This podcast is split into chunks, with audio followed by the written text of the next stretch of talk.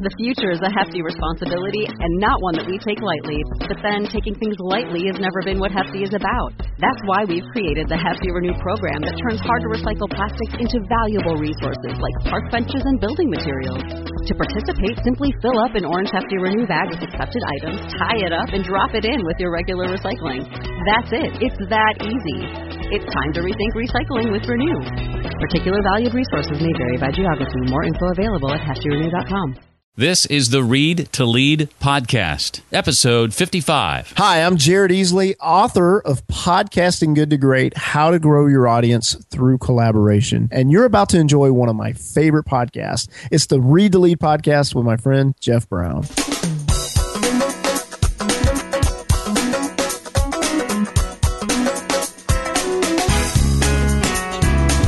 Entrepreneurs often hear this thing about you should you know think outside the box. But i think actually sometimes it's helpful to to make a little box for ourselves and to create some parameters. Welcome to the read to lead podcast with jeff brown. Jeff believes that if you desire to achieve true success in business and in life then consistent and intentional reading is a must the read to lead podcast will not only help you narrow this ever important reading list but also bring you key insights and valuable feedback from some of today's most successful and inspiring authors. And now, here's Jeff. Hi, and welcome back. It's the podcast dedicated to your personal and professional growth. We sit down each week with a successful and inspiring author to talk about their latest book and their thoughts on leadership, personal development, career, marketing, business, or entrepreneurship. And in today's episode, we get to sit down and have a chat with Chris Guillebeau. He's someone I've wanted to have on the show since it first began last year. Chris is the author of The Art of Nonconformity, also The $100 Startup, one of my favorite books, and his new book out this week. In fact, it was just released September 9th, 2014 The Happiness of Pursuit Finding the Quest That Will Bring Purpose to Your Life. Chris will be sharing examples from the book of those who have tackled their own quest, and you might be interested to learn that a quest doesn't always have to involve going on a literal journey. I'll ask Chris why pursuing a quest inevitably means saying no to some things. We'll talk about the signs to look for deep down when attempting to identify your own potential quests, and a whole lot more. I want to be sure you're aware that Dave Ramsey is teaming up with marketing powerhouses Seth Godin and Gary Vaynerchuk for a one time event in New York City. You need to be there. It's called Business Gets Personal, and it's happening on October 2nd. Find out more at readtoleadpodcast.com slash Dave. And be sure and use Read to Lead at checkout for $100 off your ticket purchase. Get short, concise, and thorough business book summaries delivered inside the Blinkist app. You can try it free for three days and save 30% on an annual subscription. To find out more, visit the show notes page for this episode. Read to leadpodcast.com slash 055. Chris Guillebeau is an entrepreneur, a traveler, and a New York Times best-selling author. During a lifetime of self employment that included a four year commitment as a volunteer executive in West Africa, he visited every country in the world, 193 in total, before his 35th birthday.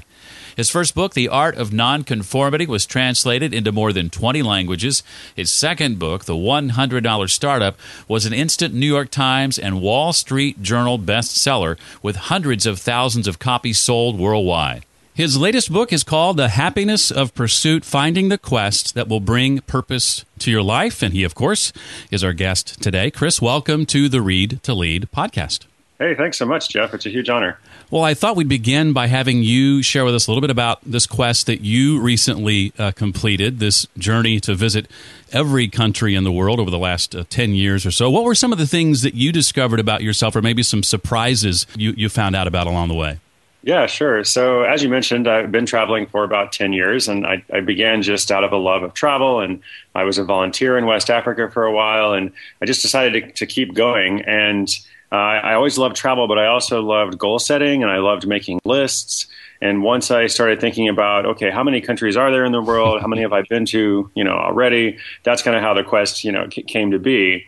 And I spent, you know, the, the greater part of the last five years, you know, in particular, really focused on this quest and integrating it into my life and spending 100 days, 100 days a year uh, on the road for it. So as for what I discovered about myself, uh, I mean, it, it, changed my whole life. Uh, it, it, was an incredibly transformative experience, both in terms of, of the travel aspect of it, uh, and also through the quest aspect or the challenge aspect and, and the different community uh, that came to be along the way. You know, I was I was a kind of a shy, introverted mm-hmm. traveler when I first began. I'm still an introvert, and I, I think that's great. But I also, um, you know, did come to really believe in the power of community and connected to lots of amazing people, uh, both on the road and then through the blog that I started writing about the trip.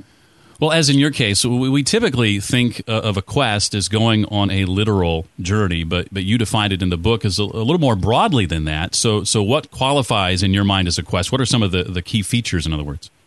Yeah, for the book, I didn't want to just write about my own quest, my own story. I thought that would be kind of boring. So I, I wanted to go out and say, okay, like let's look at quests in general, as you mentioned, like you know, and quests uh, they are often you know travel journeys or some kind of exploration. I talked to a guy who walked across America. I talked to a young woman who circumnavigated the, the globe in a small sailboat, um, lots of stuff like that, but um, lots of other quests too. And, and, so ultimately, when I thought about, okay, what is a quest? You know, it has a beginning and an end. Uh, it may ultimately be all about the process. The lessons may be in the journey, but there is also an end. There is something that you're working to, working toward, at least. Um, along the way. Um, there's also some kind of element of challenge, usually. There's an element of sacrifice, or if that word sounds kind of heavy, maybe an element of trade off. You know, if you pursue a quest, you're going to have to make some choices. Uh, you won't be able to do a lot of other things, or, or, at least you'll have to say no to some things in order to pursue a quest. So it is a big thing. You know, it's not meant to be something that's that's easily done. Sometimes the hard part is deciding, well, what is my quest? Uh, what are what are some of the signs that we need to be aware of when we, we're trying to identify a potential quest of our own? So for me, in my case, uh, when I started with the traveling, traveling was was great. I just enjoyed it. I liked being out on the road, meeting people, uh, you know, challenging myself along the way. But um, putting some structure around it uh, definitely helped, uh, giving it some parameters. Uh, I'm a big believer in not necessarily thinking out of the box all the time. You know, entrepreneurs often hear this thing about you should, you know, think outside the box. Um, but I think actually sometimes it's helpful to to make a little box for ourselves and to create some parameters. Uh, so in my case, you know, I took the, the, the travel and I thought about, you know, combining it with this matrix. I thought about what I was really super excited about um, I, when I when I put it all together, that's what I came up with. And, and the more I thought about it, uh, the more I realized like I have to do this. Um, so I always encourage people first of all, think about what you're excited about, think about what you're motivated by. You know, think about what you love to do. If it's something that's kind of weird or strange or not everybody else gets it, that's actually quite normal for quests. Uh, a lot of people who, who undertook a quest or a big adventure, not everyone completely understood it all the time or related to it, but it was something that was just kind of in their heart. They had to, to do it, you know? And then the last thing I would think of is um, if, if, you're not really, if it's not really helping to think about what excites you, then you can also think about what bothers you. Mm-hmm. Because a lot of people that I talked to for the book, um, you know, their quest was something related to making the world a better place or fighting some global problem or you know, just combating something that they were particularly troubled by. And so they also found some motivation in pursuing a big dream while also improving the state of the world. So, sort of a, a discontent kind of a thing. Uh, once we identify an area uh, of discontent, let's say, Chris, what, what's next? Is there, a, is there a series of questions that we can ask ourselves to make sure we begin taking the next steps? I don't know if there's a series of, of questions, um, but I do I do really like this concept of, of, discontent, and I often say that, that a lot of my work is for the discontented. And when I say that, I have to explain it because I don't mean my work is for the miserable, you know. um, but the discontented or the dissatisfied, um, there are people, they, they might have great jobs, uh, they might have good relationships, you know, like they've got a lot of good things going in their life, but yet they, they long for something more. And that, that's a lesson that I learned from the $100 startup. You know, a lot of people just really learned or really yearned, excuse me, for freedom and independence. They wanted to do something for themselves. They wanted to mm-hmm. build their own body of work. They wanted to to create value for the world and get paid for it. So, you know, the same was true, you know, in the research process for this book. I talked to lots of people who who did have good lives, but they they were also a little bit dissatisfied because they they wanted to do something bigger and better and and so I guess I, am always encouraging people to focus on that and don't just don't just let it go. You know, definitely be grateful. You know, I try to live a life of gratitude and try to live in the present tense as much as possible. But I'm also a little bit future oriented, and I always encourage people to say, okay, like you know, what do we want our lives to to look like? Let's look back, you know, in 10 years. Let's look back in 20 years. What do we want to to do or to have achieved or have spent those years doing? And, and that's kind of what leads to a lot of quests and adventures and big projects. You hinted at this a moment ago. Sometimes those around us can think this idea of a quest we have is, is kind of weird. Um, what advice would you give to someone maybe wrestling with some doubt or, or maybe fear of, of taking uh, the next step? Yeah, it's totally normal. You know, it's totally normal that um, you, you, know you have this big dream that not everybody understands. That's that's why it is a quest, right? Mm. And I do feel like everyone deals with with fear and insecurity or anxiety you know, in one one form or another. And uh, I, I, think you know I would never tell people to just ignore those things because they're very real and, and tangible, and they certainly have existed in my life as well. But again, a long term perspective is really helpful uh, for me. Like once I started thinking about okay, what is involved with this project? You know, ten years going to every country. Uh, you know, how much money is that going to cost? How much time is it going to take? And there's probably some other variables and stuff too. You know, I was intimidated by it in a lot of ways, but I guess I kept thinking about the future. I kept thinking, okay, you know, I, I might actually be able to do this. Like this, this doesn't seem totally Im- impossible. I mean, it seems really challenging, but it doesn't seem impossible. And I know that I'm to, you know, if, if I don't do it, if I just keep traveling a little bit, but I don't really make this my focus, I'm to regret that later. So I feel like, you know, uh, maybe a healthy fear as opposed to an unhealthy fear. A healthy one is maybe thinking about regret and thinking, what am I going to regret if I don't do this? And, and that's a very powerful motivator uh, to take that next step sometimes. Most of us, as you say in the book, don't live in a state of active awareness of the reality that one day we're going to die. Mm-hmm. Uh, but it seems that the the case studies that you include in the book, the examples you include in the book, those folks do have that awareness. Is that is that a fair assessment? Yeah. So I was really interested as I talked to all these different people, and I feel like I haven't really mentioned them too much uh, so far, and I should talk about them. You know, like it, it wasn't just a book about going to every country in the world. This was all these different quests of people doing all kinds of interesting things. Some academic pursuits, some, some humanitarian pursuits, uh, some arts and crafts pursuits. You know, a guy who wanted to produce the largest symphony of all time, just all kinds of different stuff. And so I was really curious, like, what do all these different people have in common? Uh, they are from all over the world, different ages, men and women, et cetera.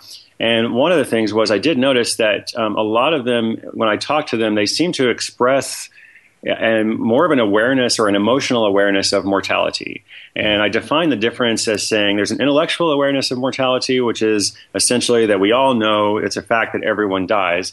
Um, but what a lot of people seem to be focused on, more so than perhaps the general population or just the average person, was just the emotional awareness that, in fact, someday I will die. So it was much more personal. And it's not meant to, to sound depressing or anything. A lot of them kind of talked about it in a positive way, like, like you know, life is short. I want to make my days count. I want to live with urgency.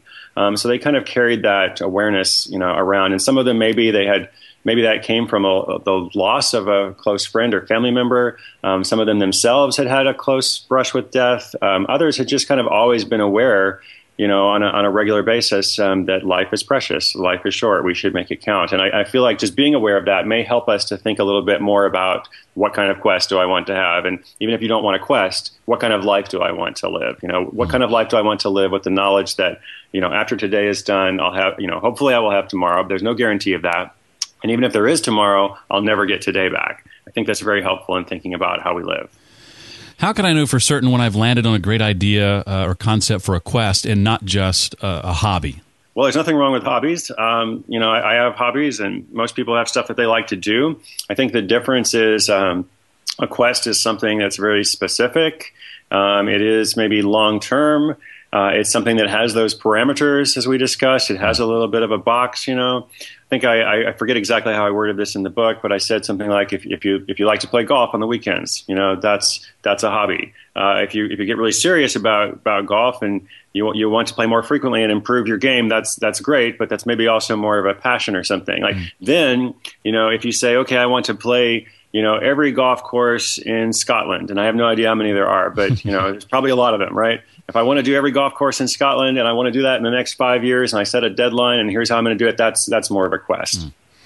Well, one thing I was definitely not good at in high school, I don't know about you, Chris, was handling rejection from girl after girl after girl.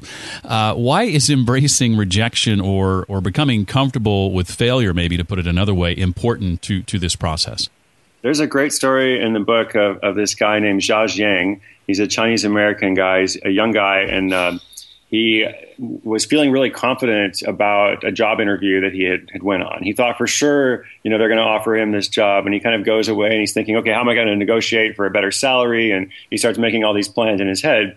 he doesn't get the job, and he's crushed by it. And so, first of all, he's crushed by not getting the job. And then secondly, he's crushed by how much he was crushed. You know, he thought like surely this like this was a disappointment, no doubt. But you know, I've, I've been on more than one job interview um, there were other people interviewing. Maybe it just wasn't the right fit, or so. Like it shouldn't have have depressed me so much. So he he created this project oriented around re- rejection, and and decided that he's going to actually go out and actively seek rejection every day. And he, he started asking people on the street different things. He, he, would go up to a police officer and say, "Hey, can I ride in the cop car?" He would go into a restaurant and like bring his own food and ask if he could prepare it. Just all these kind of crazy things to see what would happen. And it's actually his whole quest was to seek rejection and to become comfortable with it. Mm. I don't actually think everybody has to do that you know, I don't actually think everyone has to, um, you know, embrace rejection per se. But I think the other way you put it, maybe be, becoming comfortable with failure or just accepting that, you know, if we are going to do something that's kind of big and audacious and involves challenge, um, then there, there is a certain amount, amount of, of risk there. And,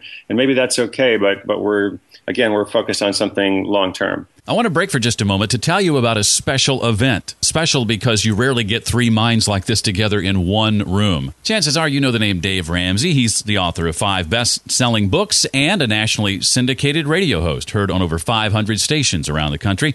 Dave is teaming up with marketing powerhouses Seth Godin and Gary Vaynerchuk for a one time event in New York City. It's called Business Gets Personal, and it's going to happen on October the 2nd. Dave has the number one book on business with Entre leadership. Seth Godin has the number one marketing blog in the world, and Gary Vee is the expert when it comes to social media marketing. This event is going to be packed with information that will help you build, grow, and profit in business. If you're an entrepreneur and you're looking to start a new business, you need to be here.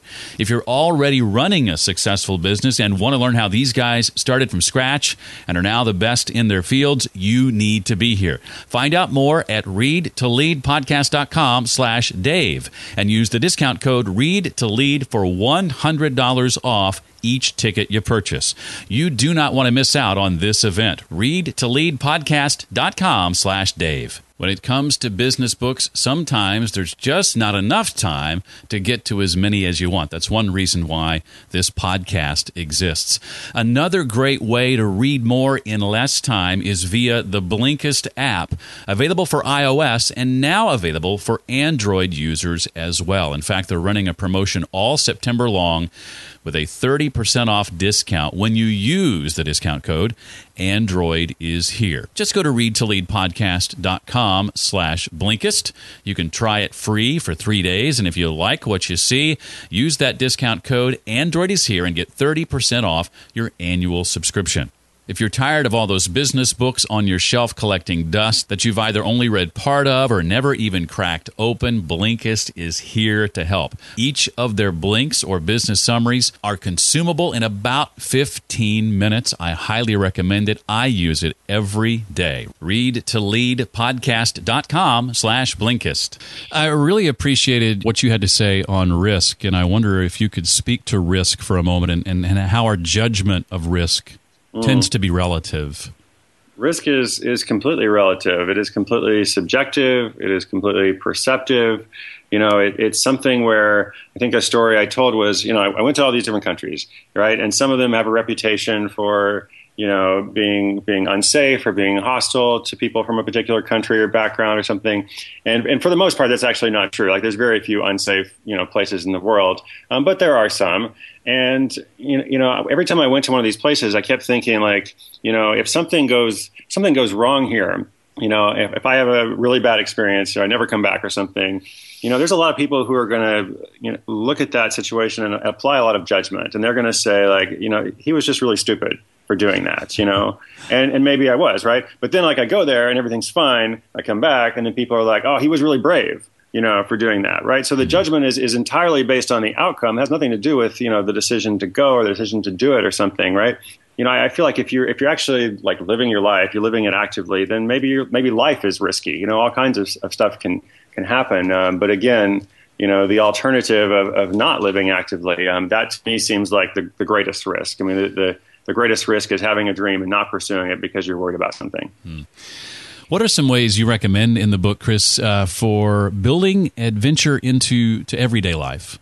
So I had this idea of, of, writing the book a few years ago, and started talking with my editor at Random House. He's a great guy. He's really helped me with the past couple books, and I said I want to write, you know, about stories of people pursuing quests. And I gave him this example, who is in the book, um, this guy named John Francis.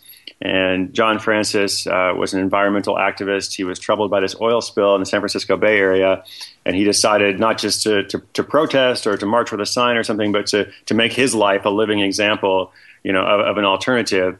And so what he decided to do was to stop using motorized transport, uh, and he did that for almost 20 years or maybe, maybe I think a bit more than 20 years. But then he also decided to stop speaking, and he took a vow of silence. And, and the reasons why he did that are a little bit complicated. You know, it's, it's all in the book, the whole story. But I, I went to my editor. I had this story. I was like, hey, this guy, like, he took a vow of silence for 17 years, and then he walked like all across America, and he earned a PhD without speaking. And like, isn't this incredible? My editor said, that's a great story that almost no one will ever be able to relate to because no one wants to be that guy they all think like that's that's incredible like that guy would do that but i don't want to do that you know? Mm. uh, i don't want to take a vow of silence for 17 years. And so uh, what i tried to do was also find stories of, of ordinary people who as you said built adventure into everyday life. There's a woman in omaha nebraska who is knitting 10000 hats and she's always been a knitter. She liked knitting hats um, but again she wanted to create some structure around her project those parameters i talked about and so uh, she made a website. I think it's shemakeshats.com or something like that. You can go on her website and request one of these hats, and eventually she'll make one for you. You know, this is a way of like she she found something that she liked to do. Um, there's a charity component to it, and she turned it into a quest. Lots of other stories of people figuring out, okay, here's what I'm good at, here's what I like to do. How can I build this into my everyday life? Chris, I want to ask you some questions not directly related to the book, but before we do that, is there anything else from the book you'd like to be sure we, we take away from this conversation? Oh no, this is great. These are wonderful questions, and I hope that the readers will check it out. And if I can help with something else, let me know. But yeah, keep going. Well, uh, public speaking is a topic that comes up again and again here on the show. Uh, the idea that your success, in large part, uh, hinges on your ability to effectively share your ideas in public. Uh, I was curious to know what your approach is to public speaking. Of course, uh, as many may know, you put on the World Domination Summit each year. What's your goal when you prepare a public talk, in other words? There's there's a fantastic book by a guy named Scott Berkun. I believe it's called Confessions of a Public Speaker. It's uh, the only book I've ever read on public speaking. I think. Um, but it was extremely helpful to me. And there was a couple of things that, that Scott shared in that book. There's lots of different tips, and the whole thing was a great takeaway. Um, for me, the thing that I went away with the most was understanding that you know the audience is on your side the audience is on the side of the speaker in almost every case you know the only exception would be if you're a politician or something and you're, speaking to a skeptical audience but most of us are not doing that right most of us are not necessarily you know, g- going to hostile audiences and trying to persuade them of something. You know, that's like a whole different thing. Like mm. most of us, you know, when we get a chance to give a talk, like the audience actually wants the speaker to succeed. And once I understood that, it made a huge difference for me because I was always, you know, worried and nervous and intimidated. I'm still always nervous before a talk. That just doesn't really go away. But I guess I realized like I'm doing these book events like all across the country. Would love to see some of the listeners, you know, out at one of the stops. And I, I realized like people that are coming to these things, they want to be there. You know, they're not a captive audience. And uh, I just, I just, just understanding that they're on my side and, and I'm trying to communicate something that I'm passionate about and I hope will improve their lives. That to me is the fundamental, and everything builds on that. I love that. Among all the uh, leadership lessons that you've come to appreciate, if you had to narrow the list, Chris, down to a, a single theme or a central idea, what advice would, would you give? I might pick two central themes or ideas, but I'll be quick. Okay, sure. so you know, first one is pretty obvious: um, service and gratitude. Uh, I do try to try to model gratitude, and I'm often I often fail in that regard, but that is the that's the yardstick. I feel like that's the measurement uh, of a lot of things in, in life, and certainly in leadership too. Uh, maybe something uh, maybe a little bit more tactical, but no less important. Uh, I, I, feel like it's really important to give people something to believe in. It's really important to kind of get some buy-in and, and issue a challenge, and issue an invitation, and say like, hey, if you're you're a part of this, whatever this thing is, you know, project, organization, business, church, something else, you know, like here's what we're doing together. Like it's kind of like a quest right? We're going somewhere. There's a destination. There there might be a lot of stuff happens along the way but there is a destination. There's something that we're working toward and we need you. I feel like that message is really powerful and if you can focus on that message if you get that right then you know it's kind of like other stuff we've said a lot of other other things may be easier for you later well, we would love to know maybe a couple of books that you've read or are currently reading that have impacted you, Chris, and maybe share how or why they've impacted you as they have. Great. I'm looking at my uh, bookshelf now. Got a lot of stuff. I, I mostly actually read literary fiction. Uh, oh, okay. I'm more of a fiction reader um, because I am a, a prescriptive nonfiction author. Yeah like I have a lot of friends and colleagues who are also kind of writing books, and I, I, tend to read their books like the books of my friends. But just for my own enjoyment, um, my favorite novelist is Haruki Murakami. I don't know if you've read any of his stuff. Um, I, yeah, he writes a lot about quests. Actually, he doesn't call them quests, but that's essentially what they are. Um, so I really like the book A Wild Sheep Chase. Uh, it's probably my favorite book of his. Ah. I'm reading his new one now uh, on my iPad, but that's probably a classic to start with. Uh, maybe in terms of, of, let's let's look at nonfiction. Um, I want to I want to go back to Barbara Sher, and she wrote this book called Wishcraft. Mm. And it was published maybe, I don't know, 20 years ago or something, a long time ago. But I feel that like people don't talk about that book very much, but that was actually the genesis of a lot of other books that came later, which in some ways maybe are more popular, or more commercially successful. But she's one of the first people who really wrote a lot about kind of defining your life and, and, and planning out your life or designing it, whatever you like to call it you know, figuring out what kind of life you want to live and figuring out how to make that happen. So I, I think she's a great person who deserves more attention. And did you say Wish, W I S H craft? Wishcraft? Yeah, not witchcraft. okay, just making sure. Chris, obviously the book is is being launched and you're doing a lot to that end, but I'm curious to know if you know what's next on the horizon for you. What are you working on that you're excited about that you're able to share? Yeah, sure. So I, uh, as I was coming to the end of the quest, you know, everybody's like, "What's the next? You know, what's the next quest? You know, are you going to go to the moon or something like that?" And uh, you know, I would I would love to go to every planet in the solar system, um, but I actually think that uh, the next quest will not be travel related, at least not specifically. I think that it will involve travel. Like travel is a very important part of my life. I will always continue to do it. Um, but as I mentioned when we started, I was changed along the way quite a bit for the better and um, I, I, want to focus much more on the community that I'm fortunate to serve. And, and so I'm planning to kind of take this message, uh, you know, about quests and adventure all over the world. I'm starting with 40 cities in North America, but I hope to go, you know, far beyond that. Mm-hmm. So that's kind of my focus right now. I'm encouraging people in their own quest and adventure. Um, whatever I hope to do in the future will hopefully be related to serving the community. Well, long before I started this podcast a little over a year ago, I read $100 Startup and was a big fan long before that as well. And one of my goals since launching the podcast was to have you on the show. So thank you for being here today and giving of your time. We really appreciate it, especially in light of how busy you are with this with this new launch. Oh, no, that's great. It's an honor for me. I'm glad to hear that. So thank you so much, Jeff. As I'm sure you can tell, Chris is a really down to earth guy, and I highly recommend you reach out and connect to him on Twitter. It's his name, Chris Guillebeau, at Chris Guillebeau on Twitter, but rather than try to spell that, just go to readtoleadpodcast.com slash 055. That's where you'll find the show notes page for today's episode, and you can link to Chris's Twitter account from there. That page on our website is also where you'll find everything you need to know about Chris, his new book, links to the resources, and other things we talked about today. Again, it's readtoleadpodcast.com slash 055 for episode 55. Remember our sponsors, the Business Gets Personal event with Dave Ramsey, Seth Godin, and Gary Vaynerchuk.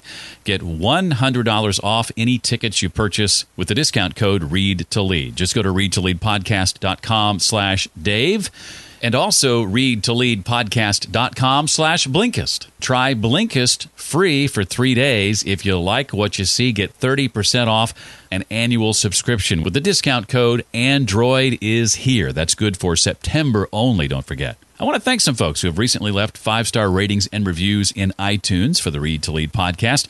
Slow Joe Kitchen says, always interesting and applicable with a five star rating and review. Helmuth Joe says, great podcast. Also gives it a five star rating. Michelle at Inner North Star says, five stars. And subscribe now exclamation point. And Prof JRB with a five star rating says it's a must listen. Thank you very much. If you'd like to rate and review the podcast, simply go to readtoleadpodcast.com slash iTunes. Or if you use Stitcher, you can go to readtoleadpodcast.com slash Stitcher and rate and review it there. And if you happen to give it a five star rating and review, I'll mention your name on a future episode of the podcast. Well, that's going to do it for this week. I look forward to seeing you next time on the Read to Lead podcast. Thanks so much for listening to the Read to Lead podcast. As a subscriber, we challenge you to be more than just a passive listener. Become a vital member of the community. Visit us on the web at readtoleadpodcast.com and chat with other members at facebook.com slash read to lead nation. Until next time, remember, leaders read and readers lead.